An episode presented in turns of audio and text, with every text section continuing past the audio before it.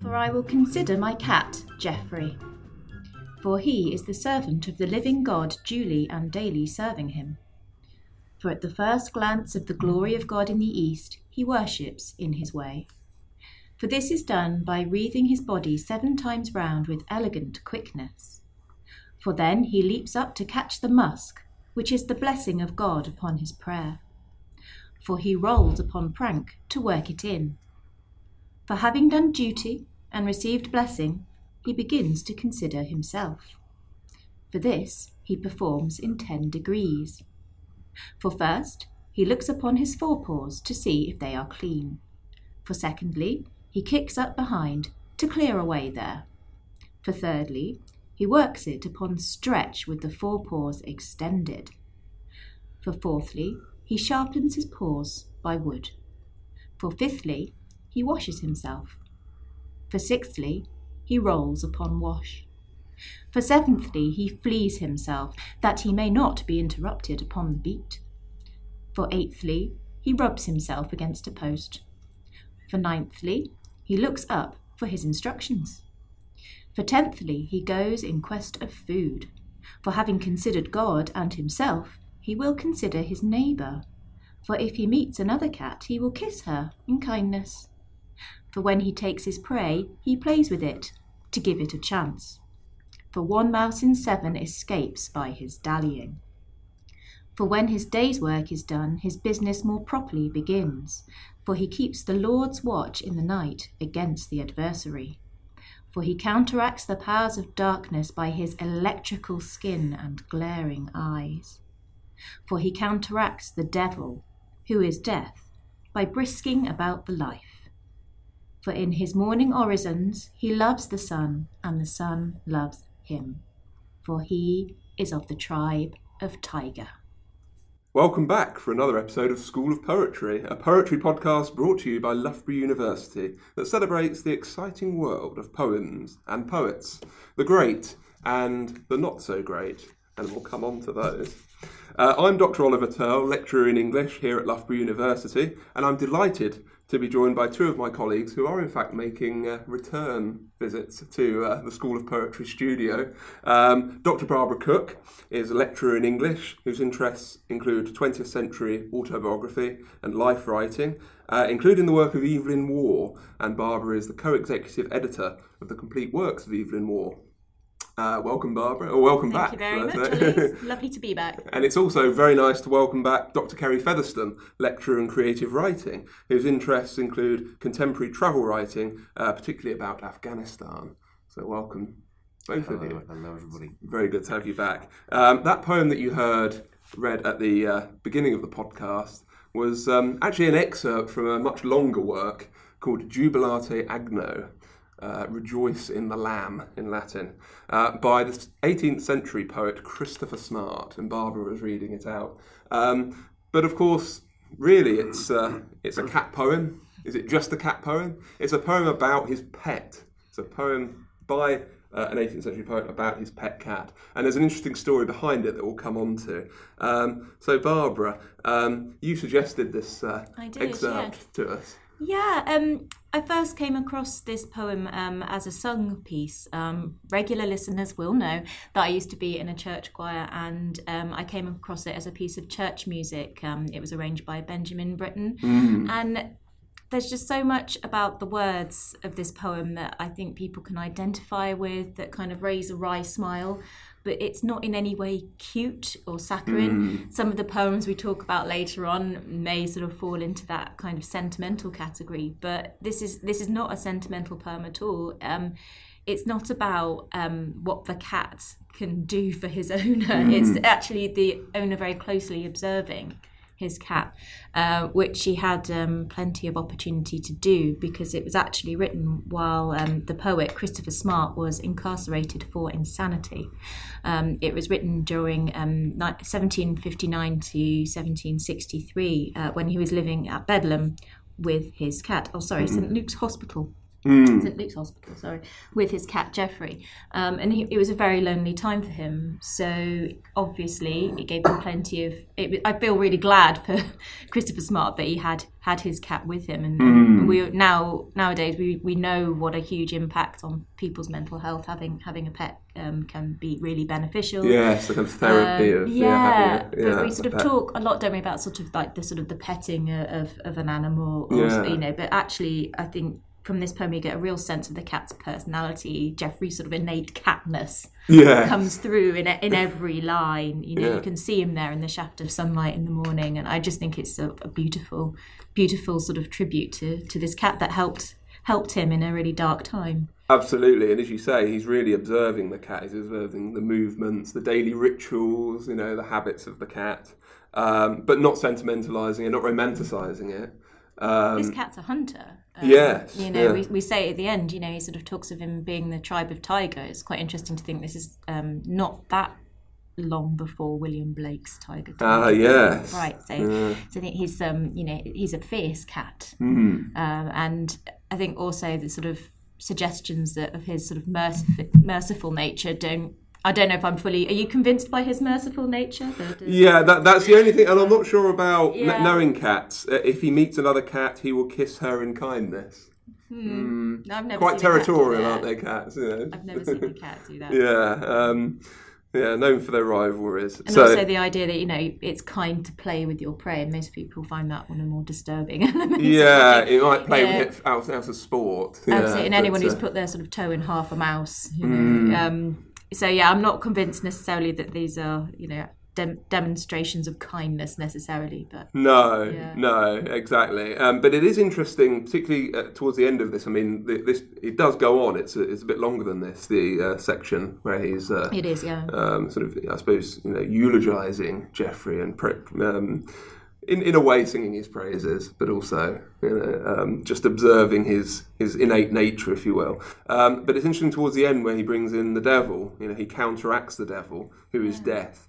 By brisking about the life. I mean, this is a this is a religious poem, isn't it, as a whole? And um, Geoffrey is part of that idea of worshipping God, and uh, Geoffrey is godly. You know, he is a godly cat. He's not uh, a witch's familiar, or you know, all of those kind of Yeah, Um, um, it reminds me a bit of um, sort of John Milton's work. Actually, um, uh, there's a sonnet on on his blindness, where, Yes. where Milton's reflecting on on his blindness, and he has this line in it about they also serve who only stand and wait, yeah, and it's what he seems to be getting at, and I think what Christopher Smart is getting at as well is this idea that you you praise God by who you are um, you know, by celebration of who you are. So, you know, so Milton as a blind poet is not expected to do things um, that you, a sighted person, would do, and actually, as himself, he, he is um, glorifying God, and it's the same with the cat by his very catness. yeah, That is, and it sort of feeds into a, a lot of romantic ideas that are just sort of beginning to come in at this period. Um,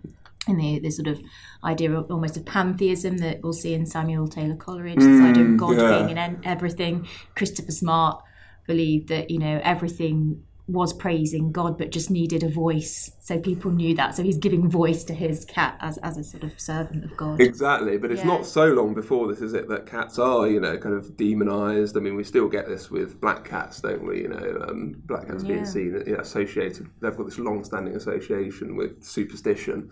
Um, and, you know, two centuries before Smart, you've got a remarkable prose work called Beware the Cat. Which was uh, written by a printer's assistant called William Baldwin.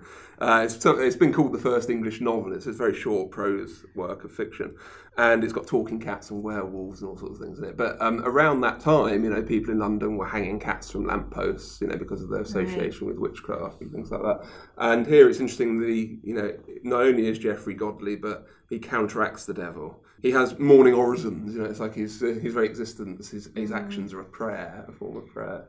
It's very ritualistic, isn't it? You know, there's this kind of the first thing he does, then the second thing he does, then the third thing, and, and it continues every day in Yeah. the same order. It's brilliantly observed. So he also serves who only scratches and stretches. Absolutely, Kerry. That's why you were smiling when I said that. Yeah. and leaps Yeah. up to catch the scent, to catch the musk, which is Yeah. the blessing of God. Yeah. Um, and I was thinking in, in poetic terms also, it kind of um, It's a forerunner of um, Wallace Stevens' Thirteen Ways of Looking at a Blackbird. Oh yes, you know, it's a list poem, Mm. and each observation is different, but feeds into an overall picture of the subject of the poem. So Yeah. we've got these ten things that he does every morning, and each one is slightly different, and each one adds to the picture. Yeah, and it's also it reminded me a bit of a poem we've discussed before on the podcast when we looked at cat poems before. Uh, Emily Dickinson's poem, you know, she sights a bird, Yes. she chuckles, and it's about the, the cat hunting the bird. But the uh, the observations are very very specific. You know, they're very uh, they're grounded in careful observation of the way a cat's you know eyes seem to enlarge when it's Yeah. fixated upon the prey and things like that, and the way it sort of burrows into the gra- into the grass to conceal itself, and all of that. You get that here. It's not these kind of general, you know, platitudes about No. why a cat is a, a great. It's companion. also um, it's also not mystical and metaphorical. It doesn't see the cat as a symbol of something. It it actually counts the ways and um, and is very closely observed. And that means that when you combine that with the the religious stuff about how his existence is a prayer and how he's praising God with all this. It, it also comes across as mere observation and therefore Yeah. is more convincing than if he'd gone off on a, a kind of a long and an abstract interpretation of those movements. He simply observes them and says, and thereby he is praising God. yes, And that adds to the tone of it. It has a sort of mm. structure of a rational argument, doesn't it? I think mm. that as a sort of religious poem, it is on that cusp. He is sort of Yeah. trying making a case, Yes. um, and I think that's part of the style of the longer piece from which this is taken. Mm. I was wondering if that sort of counteracting the devil, it, I may be sort of just reading it too biographically, but I thought is he actually sort of talking about sort of mental health or, or his own sort of struggles being being counteracted by Geoffrey, especially that beautiful line "brisking about the life." A favourite Yeah. phrase in, in the poem. So, yeah, do you think the devil there might be sort of talking about his own demons rather than the devil? I wondered about that, especially. Um, I think what both of you have said that line for "He keeps the Lord's watch in the night against the adversary." The adversary could be the devil. You know, he's keeping the Lord's watch. Cats are nocturnal, though, so it makes sense for the cat to be up at night. So again, it's the cat's nature, but uh, the adversary could be, yeah, his own private demons, Yeah. if you Yeah, will. absolutely. I mean, yeah, it's it's very very interesting the the circumstances in which it was written. As Barbara mentioned, um, he was confined at the time uh, for insanity. And um, A. Housman, in his 1933 lecture, "The Name and Nature of Poetry," uh, when he was talking about um, the 18th century, obviously it's known principally for people like Alexander Pope. Uh, until we get to the end, we get romances of its name for Pope and Swift, and uh, they were very much the Augustan you know, Yeah. heroic couplets and this very kind of uh, metrically regular, very precise, um, ordered poetry, I suppose. Um, and uh, smart doesn't really fit into that at all. You know, I mean, this it's is free verse, right? Yeah, this is free. Exactly. Yeah, There's no meter, there's no rhyme. And exactly. really the only organising structure is that each line starts with the word for. Yes, yeah. Um, and um, Housman makes the point that um, the four poets of the 18th century who kind of most speak to us in, you know, uh, as it were, the contemporary voice of poetry in the 20th century when Housman was writing were Christopher Smart, Collins, uh, Cowper, William Cowper, and Blake. And he said, what do they all have in common? They were all mad. Which is a really interesting idea that, you know, the ones who actually wrote what you know Housman's idea of poetry was weren't the people like Pope and who kind of embody that age. They were the in a way the outsiders. Hmm. Well, yes, I mean, it's worth pointing out that this wasn't published for a long time. Yes. It wasn't actually published until 1939 when it was found in a private library. And I, I do wonder if the conditions in which it um, was written do feed into its relative um, freedom, its sort of break from poetic tradition, because who was Smart actually writing this for? Hmm. I would imagine at this point he doesn't know if he's ever coming out of that asylum. Yeah, So it's, he's probably just writing to God Yeah. at this point, I think. So, and I think that does um, have this sort of liberating effect on the work. Mm. It is, it is like the cat for itself, rather than to impress anyone particularly. Yeah, I think that's the way it reads. There's no implied reader here. No. He's not trying to impress a publisher. He's not trying to play political games like, you know, a Pope or a Swift might. Mm. He's not trying to set up a career as, you know, eventually the poet laureate or anything like that. It, it, it really is observational and, and, and contemplation. yeah. I mean, it's interesting as you, as you say. This wasn't published uh, until 1939, long, long after his death. Um, and in his lifetime, I suppose he was known for poems like um, "Song to David" And in fact, you can see the influence, I think, of the Psalms, the biblical Psalms of David here. In the, as Kerry mentioned, the uh, the four for this he performs it, and and that anaphora, if you will, of the you know Yeah. that's uh, and the free verse.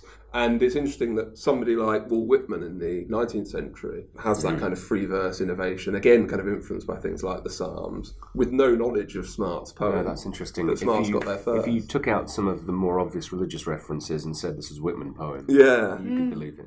Whitman would feature more in the poem if it was a lot of Whitman's poem is, is directly or indirectly about Whitman. For eleventhly, he serves Whitman.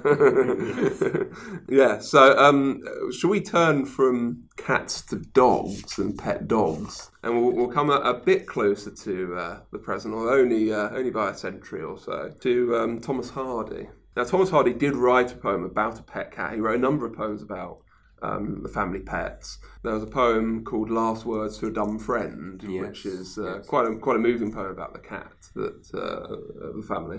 Um, but I've got here a, a popular personage at home, which is about his dog, which was called, uh, unsurprisingly perhaps, Wessex, uh, or Wessie, as it was known affectionately to the family.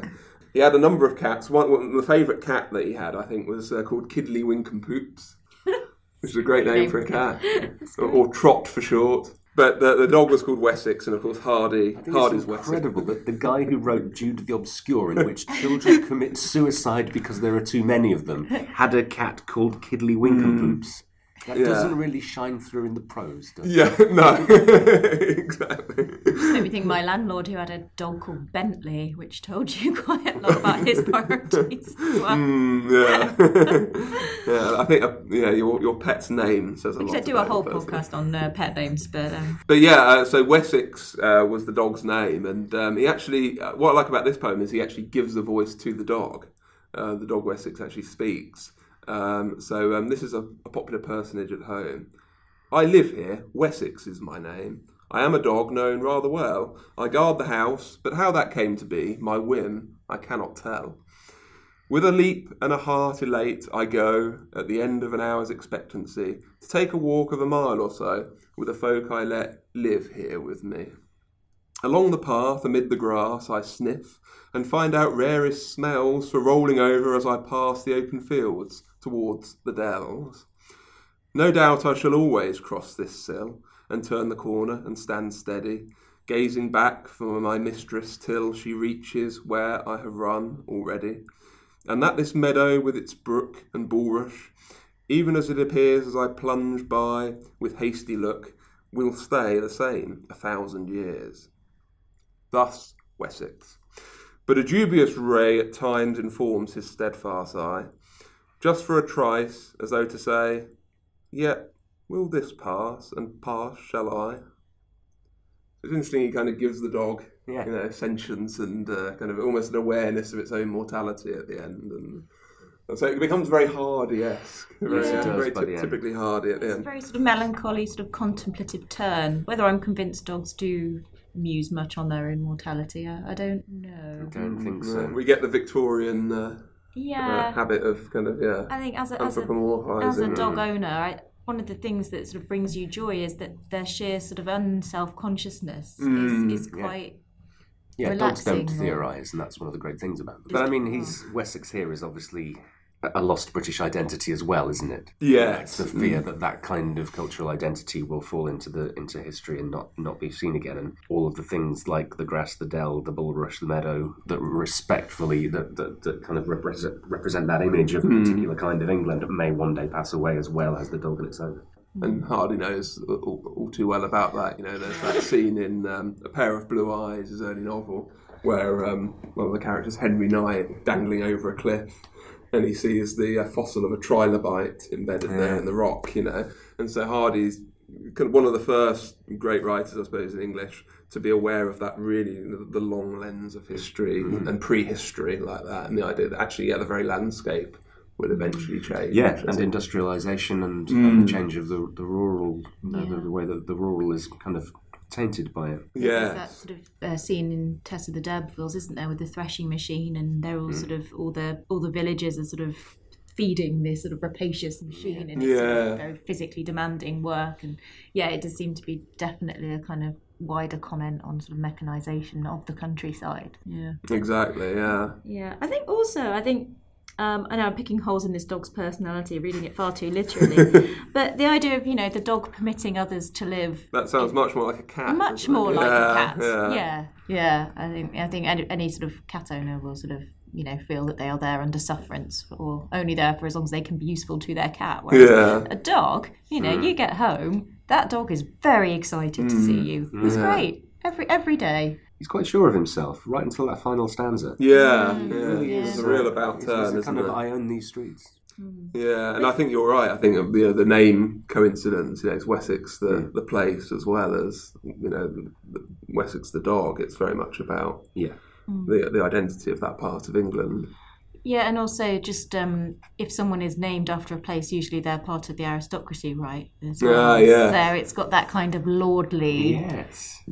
lordly sort of association Mm-hmm. when when a name of the thing. So it's sort of yes. Do you know that this is completely off topic um, and probably won't make the final cut? but do you know the rumor about the Earl of Wessex, the title, uh, the aristocratic Tell us. Earl of Wessex. Tell us. Well, Earl of Wessex, the last, well, the last but one Earl of Wessex until recently was um, Harold II, who famously was killed at the Battle of Hastings in 1066. That Harold. That Harold. and um, uh, after that, it passed to the Norman, you know, one of the Norman supporters of um, uh, William the Conqueror. But then when he died, the, the title died.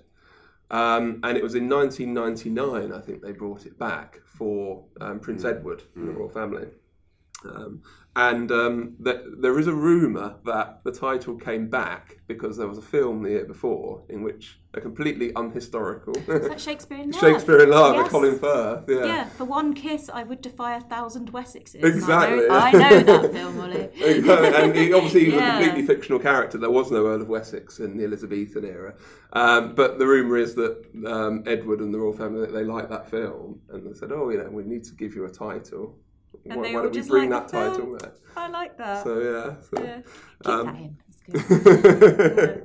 Um, thinking about um, uh, dog poems, in fact, I think Kerry, you've got a couple of. I have a couple of absolutely, um, absolutely brilliant dog poems here. Um, this is from an anthology called "The Dog in British Poetry" by R. Maynard Leonard, and it's actually a 19th century collection, yeah. um, first published in 1893, and is very much of its time. Um, it's amazing how many of the dogs in these poems die in order that we can lament the fact that there are no more. These are largely not cheerful dog poems, and even the narrative ones, uh, if it's not the dog that dies, it's the thing that the dog has killed that dies because we're going hunting. There are a couple of, uh, of um, I mean, I think this is an interesting one to think about in relation to, to Geoffrey the cat uh, and and the religious uh, side of it. So this is um, by Eliot, not the T.S. Eliot. Uh, my only friends.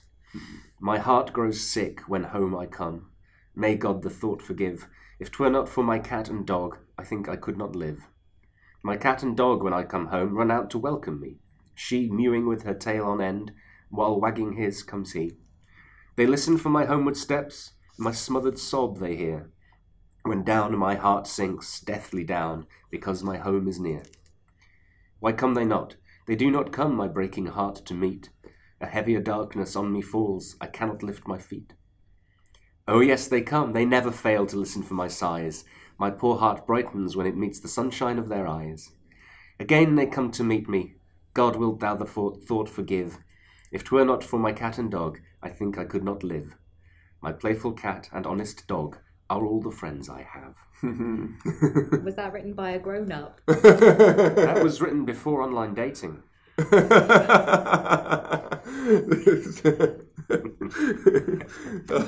I got a bit lost at It's the ve- end. very so the, different. the cat and the dog are now in heaven and they're waiting for him there? Is that. No, I think it's just that he's so sad and depressed that he fears that they haven't come to meet him, but actually they have. It's, Oh, just, it's just to add a bit of drama in the Oh, middle I, of the oh, I see. It's just a bit of jeopardy. But here we have the cat and dog living happily side by side. Mm. Yeah. and Playful the- cat and honest dog. I mean, that that is very that- again going back to the, the, the kind of very generic. Uh, And the uh, gender uh, Platitudes. traditions observed as well Yeah. tend to refer to cats as she and dogs as he. And instead of the cat being a representative of God and being the equivalent of prayer, these are his salvation because God has abandoned him. He's so hmm. miserable. Even when he's coming home, he has a heavy heart, he can barely walk, and if it wasn't for the cat and the dog, hmm. he wouldn't be able to live because there is no religious, you know. You just made me feel hmm. quite mean now for being so scathing. I mean, I do. Yeah, it is. It is emotive, you know, and I think, yeah, it takes us back to the idea of mental health and pets. I, I, I can. say It has lasted in a way. I think in that it, you can see that adorning a card of some kind. Uh, greeting. You certainly can. Yes. I don't know what kind of greetings card. Well, we could exactly. make one. Yes. Probably not for someone whose cat's just died. though. No, exactly. That's what I was thinking. Yeah, it'd be a bit insensitive. Do you want another one? Oh Yeah. yes, please. This is about a depressed dog. Right. by Bowles. Um, and in this case, it's it's a switch out because rather than the animal cheering up the human, it's the human that has to cheer the dog up. Ah, The dog- interesting. Yeah. So this is grown old together. The dog and I are both grown old. On these wild downs we watch all day. He looks in my face when the wind blows cold, and thus methinks I hear him say, "The grey stone circlet is below. The village smoke is at our feet. We nothing hear but the sailing crow and wandering flocks that roam and bleat. Far off, the early horseman hies in shower or sunshine, rushing on. Yonder the dusty whirlwind flies, the distant coach is seen and gone. Though solitude around is spread, master, alone thou shalt not be, and when the turf is on thy head, I only shall remember thee. I marked his look of faithful care, and placed my hand on his shaggy side. There is a sun that shines above, a sun that shines on both, I cried. Well, we get the sun again, don't we? Which we Yes. get in the cat Jeffrey. There we go. The, uh, the dog is worrying about what's going to happen to to his owner when he dies because everything is passing them by, and it's the owner who has to remind the Yeah. dog that the sun is shining on both of us, man and beast. Mm. It's much more cheerful at the end. Yes, yeah. I think you. I'm getting the sense that you you chose two of the surprisingly the more cheerful and uplifting ones. yes, Yeah. absolutely. I think there's a hell of a lot of projection maybe going on in that. one. yeah, yeah. Yeah, um, yeah. It's cheering up a sad dog is a, a sad task. I think because they have this, they're always so. Usually, a dog is a very joyful thing. So when they're And a sad, very hungry thing. yeah, Mm, and, yeah, and, yeah. and joy in, in food as well. So Yeah. when- when they're sad, it really does cut, as it clearly does for this this poet. But yes, I do wonder. It was very typical of its time, like you said. Mm, Yeah, absolutely. They're, they're, they've all got a kind of melancholy about them. Yeah. That, that we and our pets will all pass away, and they're going to go first, and we're going to be sad about Mm. it. Melon border collie. Oh, I'm sorry. On that note, I think we should just stop there. To be honest, I was I was going to go with Yeah. the, the black dog of depression as Yes, well. but no, we, absolutely. we I think won't. me- melango- I can't even. what have I done to my guest? Border collie. Yeah. um, talking of dogs, I mean, it'd be interesting to you know tot up, you know, among the um, the great and the good of English poets, which was more popular, the cat or the dog.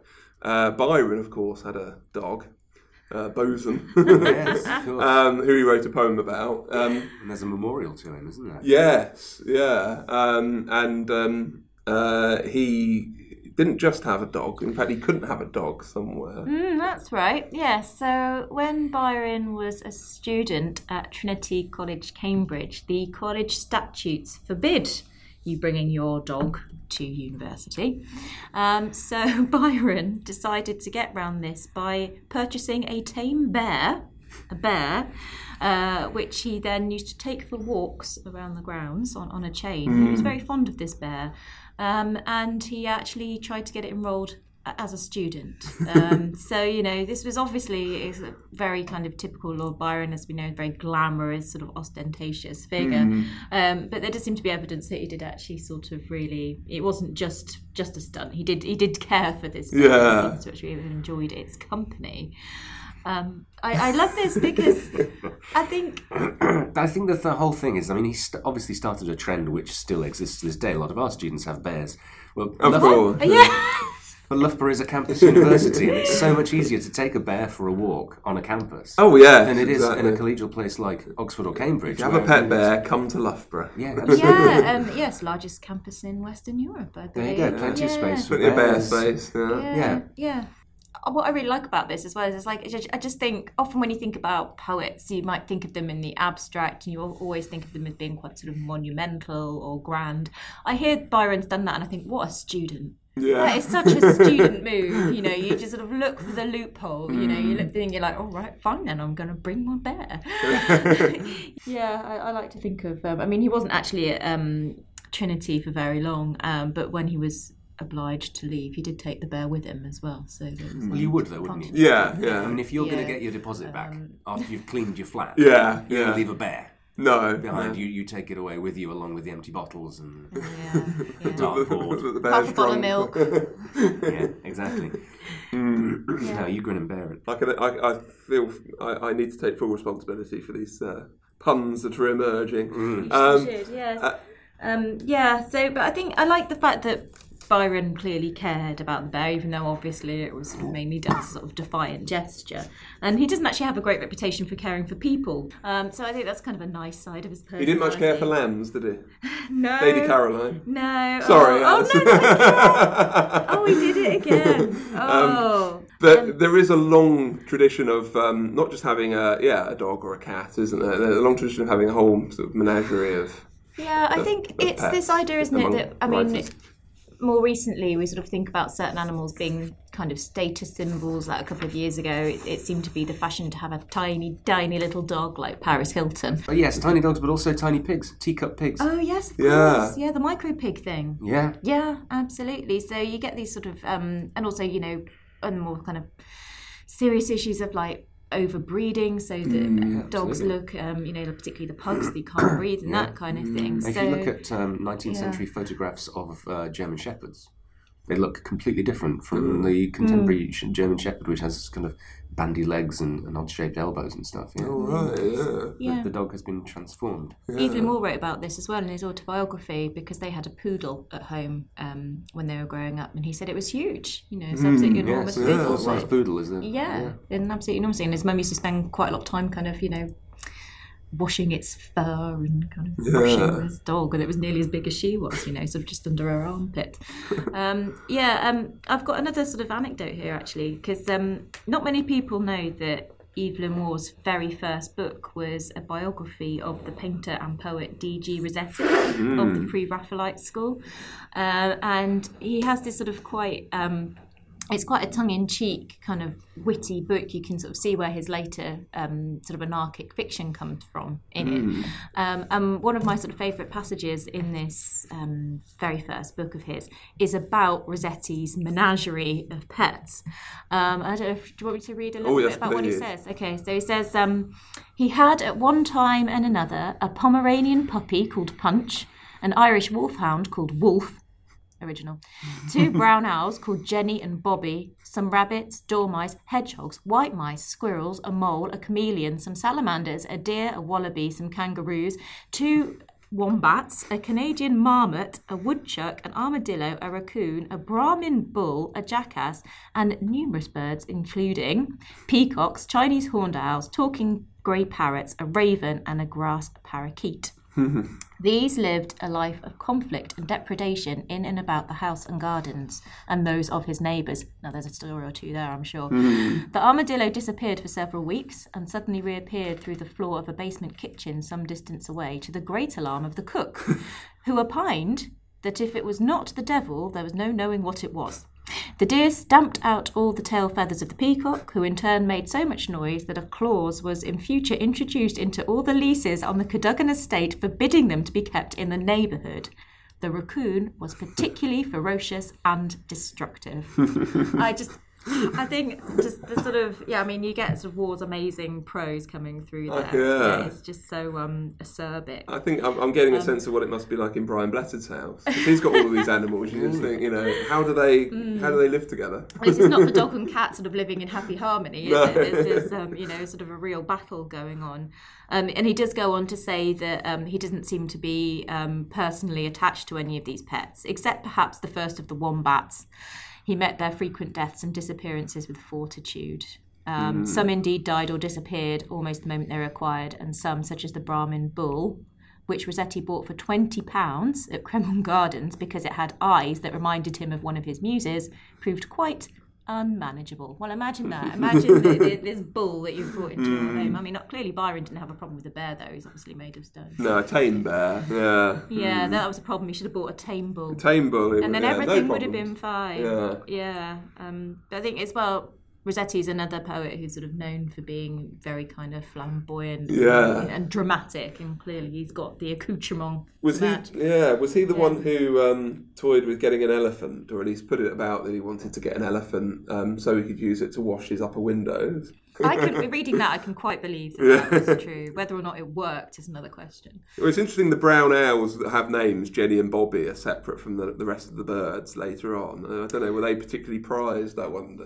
I wonder if they're from a different period of life. Maybe. Ah, maybe. Yeah. Yeah. Um, I think yeah, he might have got the other ones as a sort of job lot later on. Yeah, 'cause it does kind of start off quite. Oh, oh, that's interesting. Oh, that you know, like oh, a couple of dogs. You have got a, pu- a puppy, Pomeranian puppy. Mm. Well, you know it starts it small and then You know, uh, sometimes if you start collecting something, then everyone thinks you like that thing, and suddenly you've got a house full of, you know, ice cream ornaments Yeah. or, you know, yeah. I mean, we used to drive a VW camper, so people bought us lots of sort of camper van, sort of salt cellars and you know money boxes. Yeah. no, no, no. So I don't know if that's like that with the animals. You get a dog, and someone thinks, oh, they like animals. I'll buy them a, a talking parakeet. I get a lot of cat things. I don't actually own. a I cat, think you but I've encourage got a lot that. of cat things. I think I think that is on you. I think I On do. you. Yeah, that is on Well, you. it kind of escalates it, doesn't he? yeah. You know, we start with relatively, you know, obvious things like puppies and dogs, and and then we go for some fairly tame rodent type, you know, rabbits and dormice. Hmm. But by the end of the list, we've got a Brahmin bull and a jackass, and then he moves on to the to the birds. So he is deliberately listing this in order that we kind of get more and more shocked.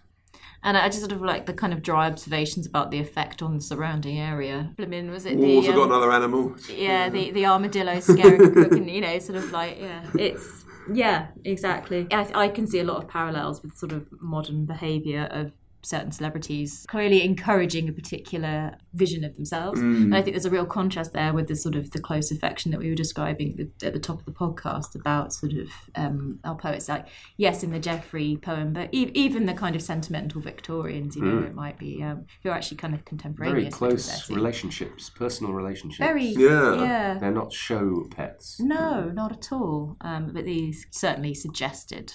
Yes, these are just running amok. Then randomly reminds me of um, a Woody Allen piece in which he discusses Emily Dickinson, Ah, where he says You're going to have to carry on quickly because I'm imagining all sorts of things. Emily, Emily, Emily Pulling the tails, tail feathers out of a peacock. and- no, no. Emily Dickinson's poem says that uh, hope is the thing with feathers. Ah. Woody Allen says that the thing with feathers turns out to be his brother-in-law, who believes he's a woodchuck. and uh, I've always loved the idea of somebody who genuinely believed he was a woodchuck, yeah, covering himself with feathers. if you do believe you're a woodchuck, I think you've got to commit, right? yeah, exactly. Yeah, you're not going to convince mind. anyone unless you go through with it. No, if I walk into a room and say that I believe I'm a woodchuck, people will think I'm a bit half-hearted about it. Mm, yeah. Yeah, yeah. Whereas if you come in with the feathers, we'll say. You've got to be a Would you like master of some wood? persuasion, I think, without any accoutrements at Well, all. I think you should be able to walk into the room and people say to themselves, "Ah, he believes he's a woodchuck," without actually having to tell them. You know, if you have to explain it, then you really haven't. Exactly, Gone yeah. Now, in a change from what we usually do at this point in the show, um, one from the vaults, where we uh, discuss uh, a poet who has perhaps been uh, forgotten unduly uh, and lost in the mists of time, we're going to actually be talking about um, a couple of poets who are bang up to date, contemporary poets, debut poets, Just been discovered, never just been discovered. haven't had time to be forgotten. No, no, and uh, that not more than that, they are both uh, Loughborough graduates, aren't they? They certainly are. Shall I introduce the first one? Yes, please. Um, some listeners may know that Loughborough University hosts the Overton Poetry Prize, which is an international poetry competition for um, a sequence of poems. And the prize is that we publish that sequence as a pamphlet. And this year we were amazed to discover that the winner was one of our former students. We judge this anonymously, the poet in residence judges this every year. And when we found out who the poet was that we'd chosen, um, it's Natalie Moores, who graduated in 2011, has since continued writing and performing, runs her own branding agency, which she co founded, um, and wrote this. Um, amazing little pamphlet called Single Girl Lies Hidden, which is available to purchase from the website. It's a short collection of six or seven poems, which is very much about the Me Too hashtag, uh, the experience of um, sexual discrimination and sexual violence experienced by more women than should be the case. And it talks about Nat's experiences, and, and it's incredibly brave poetry, but it's also quite brilliant. So I'll read the final poem. The twist, I guess, at the end of, of the collection, in which the poet starts on the road to recovery and starts to appreciate things about herself that she thought she'd lost. So um, this is the final poem from the sequence called Single Girl Lies Hidden for Three Days. She had the imprint of a Lego brick on the sole of her foot that he'd left lying around in the gaps between texts. Dull purple stitching traced the back of her hands and mapped all the worst things she'd thought about herself that she'd put into his words and slipped under her skin. She searched her small intestine to try and find what was left of her smile, thinking shards of cracked lips must have slipped down there in the chaos. Her throat strangled itself under the strain of waiting to find the right words to explain away his behavior and muster up something other than she wasn't good enough. She felt around in the rubble for her breath, which stretched the tight muscles between her ribs. She stroked her soft, new, tender skin, wakening, reminding it that it's alive. She held her own hand and marvelled at its complexity and how much it could say in the shallow trenches of her fingertips. Slowly, sprawling in the dirt but with infinite care, she brought herself to perfection. Hmm. That's incredibly powerful writing. Yeah. And that's the final poem. that's the final yeah. poem. And that, that final couplet, sprawling in the dirt, but with infinite care, she brought herself to perfection, Mm-hmm. is that absolute determination to recover and to be be your your own person again, Yeah. everything, which is just superb. It's Yeah, and the use of the body as well, and the, the fact it ends with physical. the hand, the Yes. writing, you know, the, the, the thing you can use to to write Yes, with, to give yourself a, Yeah. a, a voice. Yeah. In the second stanza, she talks about the back of our hands being covered with a dull purple stitching, which maps all the worst things about herself. Mm. But in that penultimate bit, she looks at her own hand and sees how complex it is and what it can do for her. Yeah.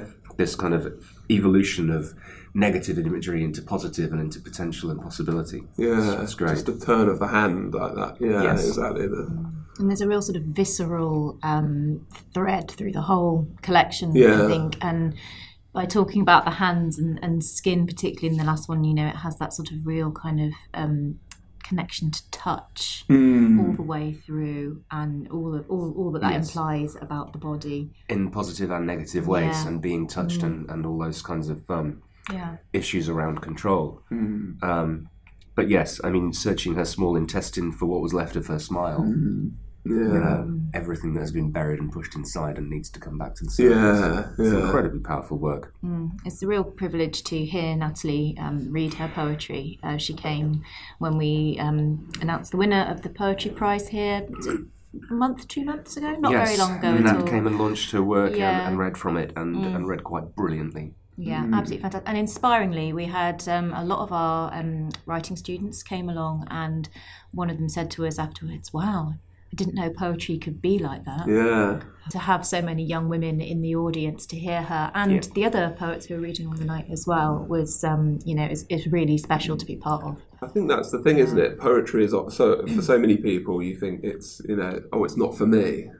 But you know, poetry. That's like saying you know that food's not for me. You know, Yeah, yeah. certain types of food might not be to your taste, but you know, there's a Yeah. poem out there for everyone, there, and poems can be about anything. And why can't they be about your experience? No, absolutely, and I, uh, and I think um, I think the way that the writing and what Nat, the way that Nat read it, communicates that all of that hmm. really opened some eyes. You know, this was not some some dead text on a page. This was hmm. lived experience that somebody was you know crafting in quite a brilliant way and communicating, and, and people's eyes were really opened, weren't they? Yeah, mm. yeah, and I think it's worth noting there's quite a lot of mm. humour in the mm. poems as well, which is one of one reason why they work so well when when read aloud. Is the contrast in them as well. It's not unlike the kind of Victorian poetry we were discussing earlier, it's not all kind of maudlin or mel- melancholic at all. It's no, it's actually very there's a lot- self-aware. and there's a lot of uh, wit Yes. in there. Um, Yeah, she's a very funny writer. Yeah, she mm-hmm. is. Shall we move on to a second example from one of our students? Yes. Um, so this is Shruti Chauhan, who um, is also one of our graduates, and her debut collection has just been published by Burning Eye. And I, like like Nat, had the, the pleasure of working with uh, Shruti while she wrote some of these poems. And um, I've got one here that is very much about lived experience and, and finding something quite sort of unusual in the in the mundane and the banal. Uh, and it's she's a, she's a local writer based in Leicester, and this is about a local location. This is Beaumont Leys Library on the edge of Leicester, where Shruti used to work as a library assistant. Ah. So, and the title of the poem is 62p, the significance of which will be revealed as they go on. So, 62p. Beaumont Leys Library. It's two o'clock or three. Gilded shafts of light streak across the blush carpet floor. The place is hushed, the post school rush still a while away. An old couple lingers in the large print aisle, and a father feeds a story to the toddler on his knees.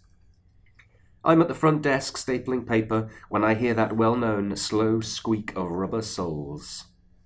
Hi, Kathy.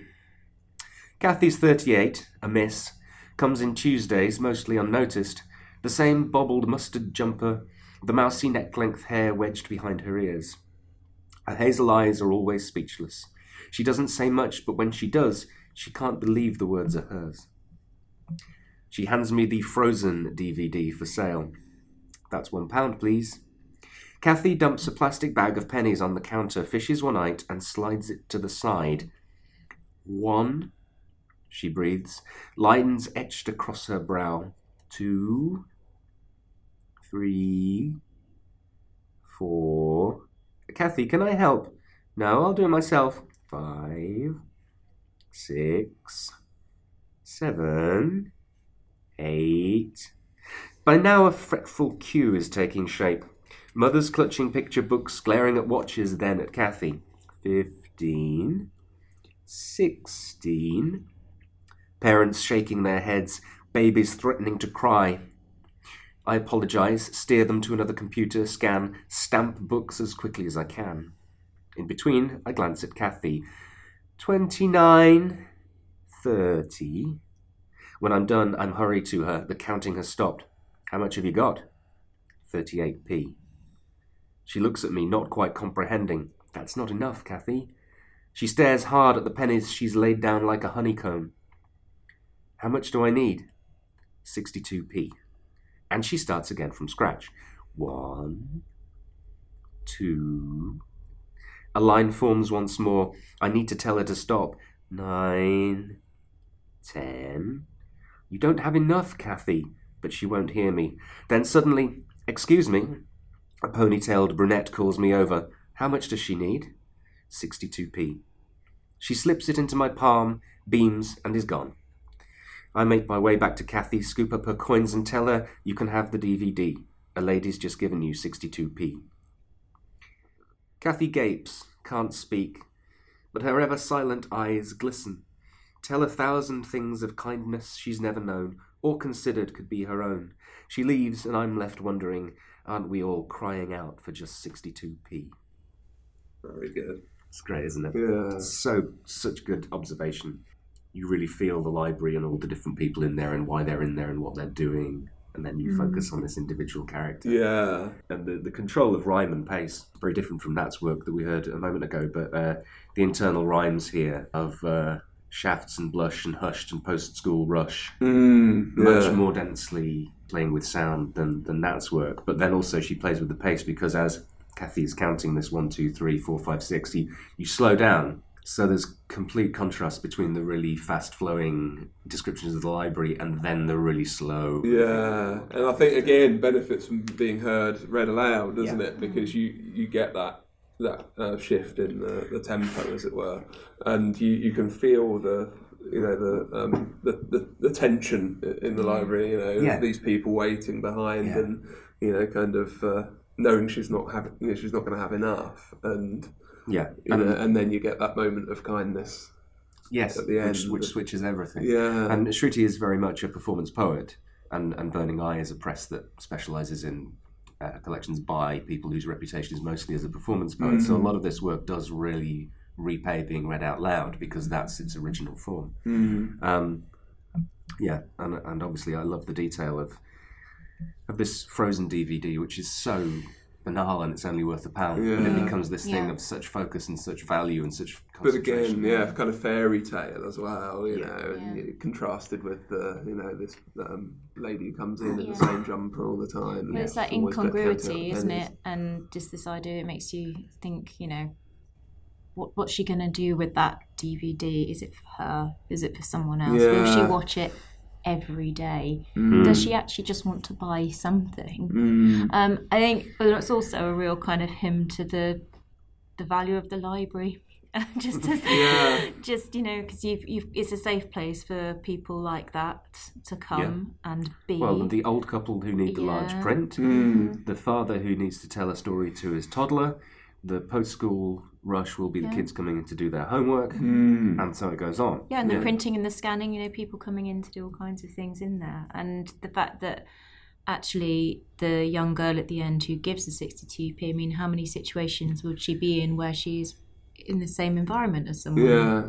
Yes, Like absolutely. Mm. No, that it, it is there for everybody, and you can see that Yeah. you know all of human life is there. Yeah, it's kind of a kind of like a community hub. You Well, know, that's the thing. It says, you know, people sort of crying out for 62p, and it seems so insignificant. And yes, sometimes the things that libraries deal with, you know, it might be sort of a tiny bit of money here, it's a book here, it's a book there, it's Yep. one one sheet of A4. But for some people, it means absolutely everything. Mm.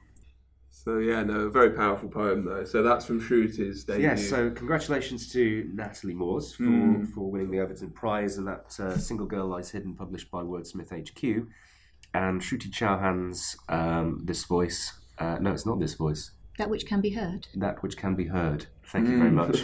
published by Burning Eye. So two debuts rather than two from the vaults.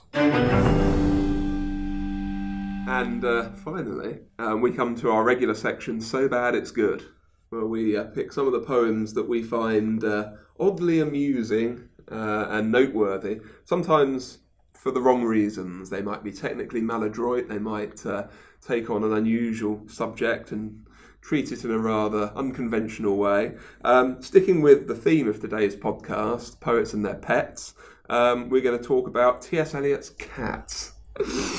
Oh, yeah, so this is both good and bad. Um, Dr. Oliver Tearle here, some of you may know, is, is something of an expert on Eliot's more famous work, The Wasteland.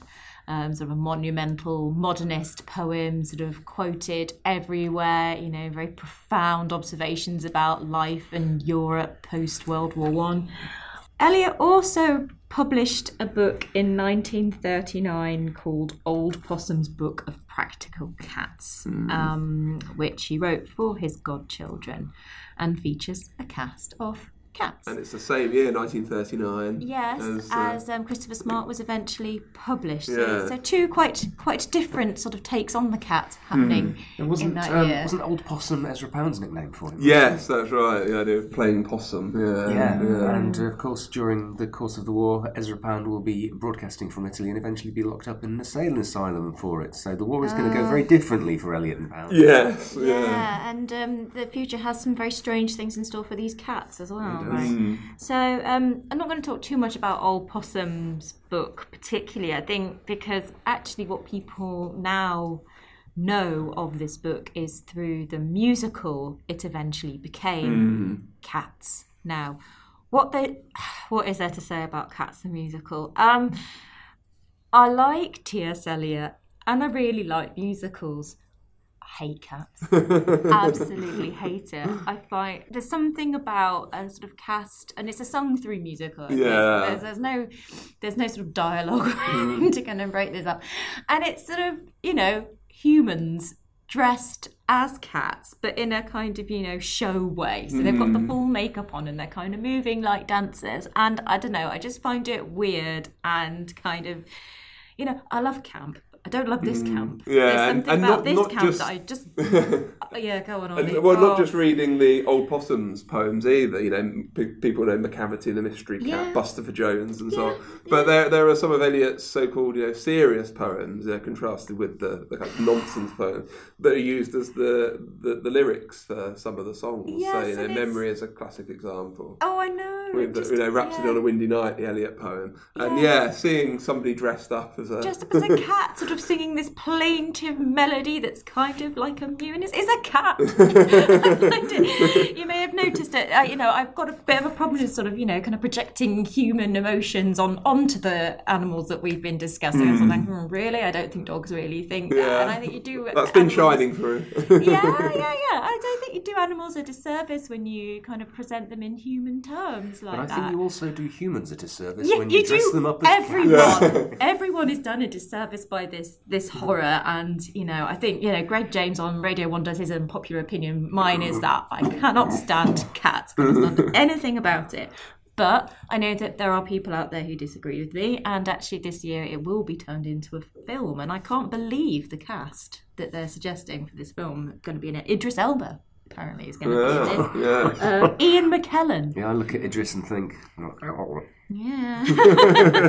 well, yeah. I mean, that's another issue. You know, my, my friend of mine I was talking to about um, cats, and she said it was a very confusing experience as a, a youngish sort of adolescent because these these sort of cats were like it was sort of jolly and kind of childish in one way, but they're also acting in this kind of sexy, provo- provocative way, and, and, and, yeah. and she found it very confusing and weird. Quite rightly. which it is, yes. It if, is. If on paper, Oh, humans dressed as cats being childish but also weirdly sexy and reading T.S. Eliot poems to music. yes, how have we come to this point where this is a sort of you know the blockbuster that it is? But yeah, I mean, um, Jennifer Hudson, Taylor Swift, Rebel Wilson, James Corden, so they all disagree with me, obviously, and they're all fantastic people. So I don't know, maybe they will change my mind. but- Yeah, well, you, you, as you say, it's been hugely popular. It's had several revivals since was it 1981? It, it started, and um, you know, Valerie Eliot, Eliot's uh, second wife, um, she did. You know, she worked with Andrew Lloyd Webber, gave him the blessing you know, to, uh, of the Yeah. Eliot estate to, to use. Which is not it's poems. not easily procured. No, no. Although I think Yeah. they've probably uh, They're done probably, all right. yes, I think they're probably you know happy with their decision. I'm sure. Yeah. Um, I'm, I'm less happy, but there you are. Although Eliot, I mean, the the poems, I think they were written for his godchildren. Is Yes, that that's right? right. Um, and um, he did. Um, he wrote a letter to his godson in 1931, which um, has this line which um, always stays with me, which is, uh, "I am glad you have a cat, but I do not believe it is so remarkable a cat." As my cat, and he did have, you know, I mean, the theme is poets and their pets, and he did have uh, a series of cats, pet cats, uh, that he gave names such as Whiskers, W I S C U S. So you kind of see what he's doing there. Um, Tantomile or Tantomile, Petty Paws, I like that. Noilly Prat, which is a brand of vermouth, I think, Yes. and uh, George Pushdragon. So, uh, Push dragon. yeah. What is it when people name animals that suddenly their inner My Little Pony comes out? I know. Just I think yeah, Kiddly and Poops takes some beating, hard is cat, but uh, yeah, there's some interesting names. If I were to name a cat, I've always thought Aslan would be a very strong name. Yes, cat. yeah. But I read recently of somebody who's um, Tribe of the Lion rather than um, somebody's named their cats thoughts and prayers because they're useless.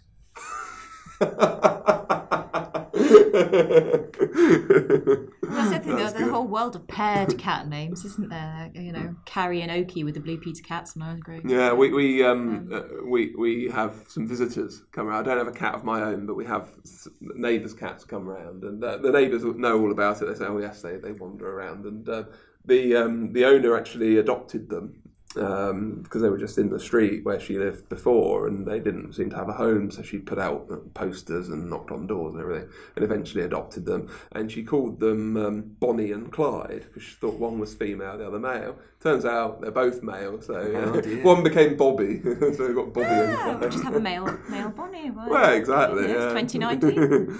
but yes, uh, yeah. T.S. Eliot's cats. Uh, Mark Twain had a number of cats uh, as well. Blatherskite was the name of uh, one of them, which uh, is also a word that means somebody who talks a great deal without making much sense. Which again, wow. with cats, the, the endless meowing. Uh, Fair maybe- comment, yeah. Yeah. Yeah, yeah. Canaries? Are we going to Canaries? Yes, from cats to canaries. Let's. Um, we haven't. Uh, we, we've stuck quite closely to dogs and cats, I suppose, for a lot of these. Um, uh, so I've got an excerpt from a poem by Matthew Arnold, probably most famous for Dover Beach.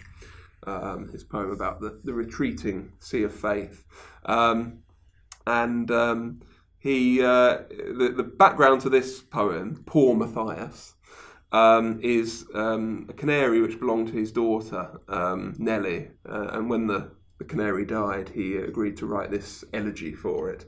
And I'm not going to treat you to all of it, but just the first stanza. And um, it's I wouldn't say it's very Victorian. That's probably a bit uh, a bit harsh on all Victorian poetry, but it's certainly got their fondness for exclamation marks and uh, exhortations and uh, uh, emotional uh, gushings, shall we say? Poor Matthias found him lying, fallen beneath his perch and dying. Found him stiff, you say, though warm, all convulsed his little form. Poor canary! Many a year well he knew his mistress dear. Now in vain you call his name, vainly raise his rigid frame, vainly warm him in your breast, vainly kiss his golden crest, smooth his ruffled plumage fine, touch his trembling beak with wine. Don't try and revive your lifeless bird with wine. Stole my joke. Stole my joke. Sorry. I'll just read you a little bit more. One more gasp. It is the end. Dead and mute, our tiny friend. Songster thou of many a year, now thy mistress brings thee here. Says, it fits that I rehearse tribute due, due to thee, a verse. Mead for daily song of yore, silent now, forevermore. So, I mean, it's not very it's, moving, isn't it? it's yes, uh, it's uh, um, but it's uh, yeah. Um, there there has been a lot of debate about Arnold whether he was uh, sometimes a bit kind of um, um, gauche, shall we say, with his uh, judging the tone in his poems, and technically he's not always you know um, the most accomplished. Even in Dover Beach, you know the imagery is all over the place. You've got to. It's a sloppy effort, really. yeah, well, um, much as it is a great poem for all of that, um, there are uh, problems that critics have with it. And here you've got a poem about a canary that is, um, yeah, Oh, but you know, he's written it for his daughter. exactly, yes. It's- And on, uh, uh, think about Eliot as well, writing for his godchildren. You know, Yeah. so they are writing for children. It's kind of them on a day off, really. And Well, uh, it's funny, isn't it, the connection between writing about animals and, and writing for children and writing about pets and writing for children. It comes up all the time. And uh, one of the things I was thinking about um, Eliot's sort of cat book was sort of published in 1939 and it made me think a lot about Wind in the Willows, sort of published before the First World War. And yeah, there is a sort of turn to sort of innocent themes or, you know, sort of you know, like I was saying that you know animals don't necessarily have self awareness, and, and you know they're actually kind of distant, aren't they, from a lot of our sort of worldly troubles, or we like to imagine them to be.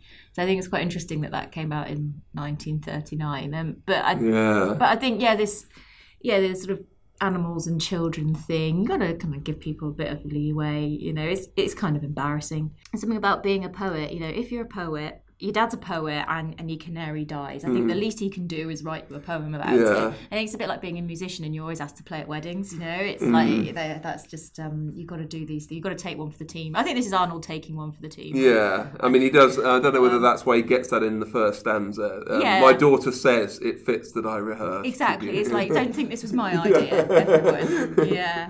I'm I'm just doing it for Nelly. It wasn't Nelly right there. Yeah, kids and animals. Um, dog in Famous Five. Enid Blyton constantly puts little puppies in her really early, you know, little children. Yes. stories, You know, Yeah. and um, and she used to write a newsletter to her readers.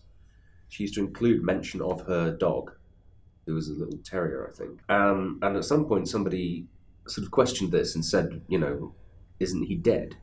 And she actually said in one of her newsletters, it's ridiculous rumours that he might have died. You know, he's sitting next to me as I write this. Mm-hmm. The dog would have actually been about 34. She had this massive long writing career. And the dog is a consistent. It's like that idea of when the pet dies and you get one that looks like it, and Yeah. you don't tell the child that it's died, but that mm, on a much yeah. grander scale. I think we all had the, the school readers. hamster that disappeared and then reappeared a couple of days later. Oh, he's, he's, he's lost. we had Hammy in reception, dis- you know, disappeared and was miraculously found three days later. Oh well, yeah, yeah. So she, yeah, she was just trying to keep her readers from uh, you know, Continuity, you know, that- yeah. stability. yeah. And of course, the other bit of uh, high culture, which this uh, is the forerunner of, is the um, Monty Python Dead Parrot sketch. isn't it? Yes. This is Matthew Arnold's Dead Canary sketch. Yeah, yeah. in Victorian styling. It actually carries on, you know. So it is an ex-canary. You know? no, that would have been. That I hope he doesn't too. start whacking it on the, given that it is his child's The Nor- Norwegian blue uh, Yeah, canary. I mentioned his beautiful plumage. um, I think um, we began with cats. It's only fair, I think, that we end with dogs, um, to even things out. And uh, Kerry, I think you've got yes, now this. this You're going to read uh, swiftly to us. Yes. Oh dear. um, so we presage this by by the, the Pope poem on which is a collar inscription, and the, the poem is, "I am His Highness dog at Kew. Pray tell me, sir, whose dog are you?" Now. You know more about this than I do, Ollie. This is a uh, this is a political thing. It acknowledges that we're all somebody's dog. Exactly, yeah. it's critiquing the idea of, of who might His Highness's dog be. But what I discovered is that the um, the theme of what might be found on the collar inscription of a dog is obviously an attractive prospect for the muse. So Swift, and actually interesting, the title of this is on the collar of tiger. Mm. So we have a return to your cat imagery, and you know, so this is Swift uh, imagining what might, might be written on the collar of a dog called Tiger. Pray steal me not, I'm Mrs. Dingley's, whose heart in this four-footed thing lies. Love it. I love that. If ever there was a natural rhyme, Yeah, Dingley's and thing line. Yeah, it's not forced at all. Is No, it? It's I, I, just- I love a strained rhyme, Yeah. particularly if it covers more than one syllable. the thing that I think is Byron amazing- would have been proud of it. Yeah, exactly. Yeah. given that it's obviously fictional, Mm. and given that his last line ends with "thing lies," Swift has absolutely carte blanche to pick any name under the sun in order that the poem works. yeah. and he manages to find one that doesn't work and include it. He could have put anybody's name. Right? Yeah. He could have made a name up Yeah. that rhymes with thing lies. Yeah, yeah. He could have done anything. but he deliberately puts one in that sounds rubbish. Mm, yeah. Yeah, and yeah, the dog being called Tiger. There, there are so many, th- so many questions. I Yeah, a think. lot of questions about that. Yeah. yeah, but also joy. You know, Yeah. I definitely think that is so bad it's good because you know I think it's brilliant. Mm. It's inspired, you know. And if and if he had made a more normal rhyme, would we still be discussing it now? No, no one would. No. No, and Um, so much critical attention gets paid to others of Swift's work. There's, there's a real lacuna here in you know in the attention Mm. that's being paid. Yeah. Think about the endless essays and books on different aspects of Swift, but this poem about Tiger's collar Mm. rarely gets a mention. Presumably, we're not talking about Taylor Swift.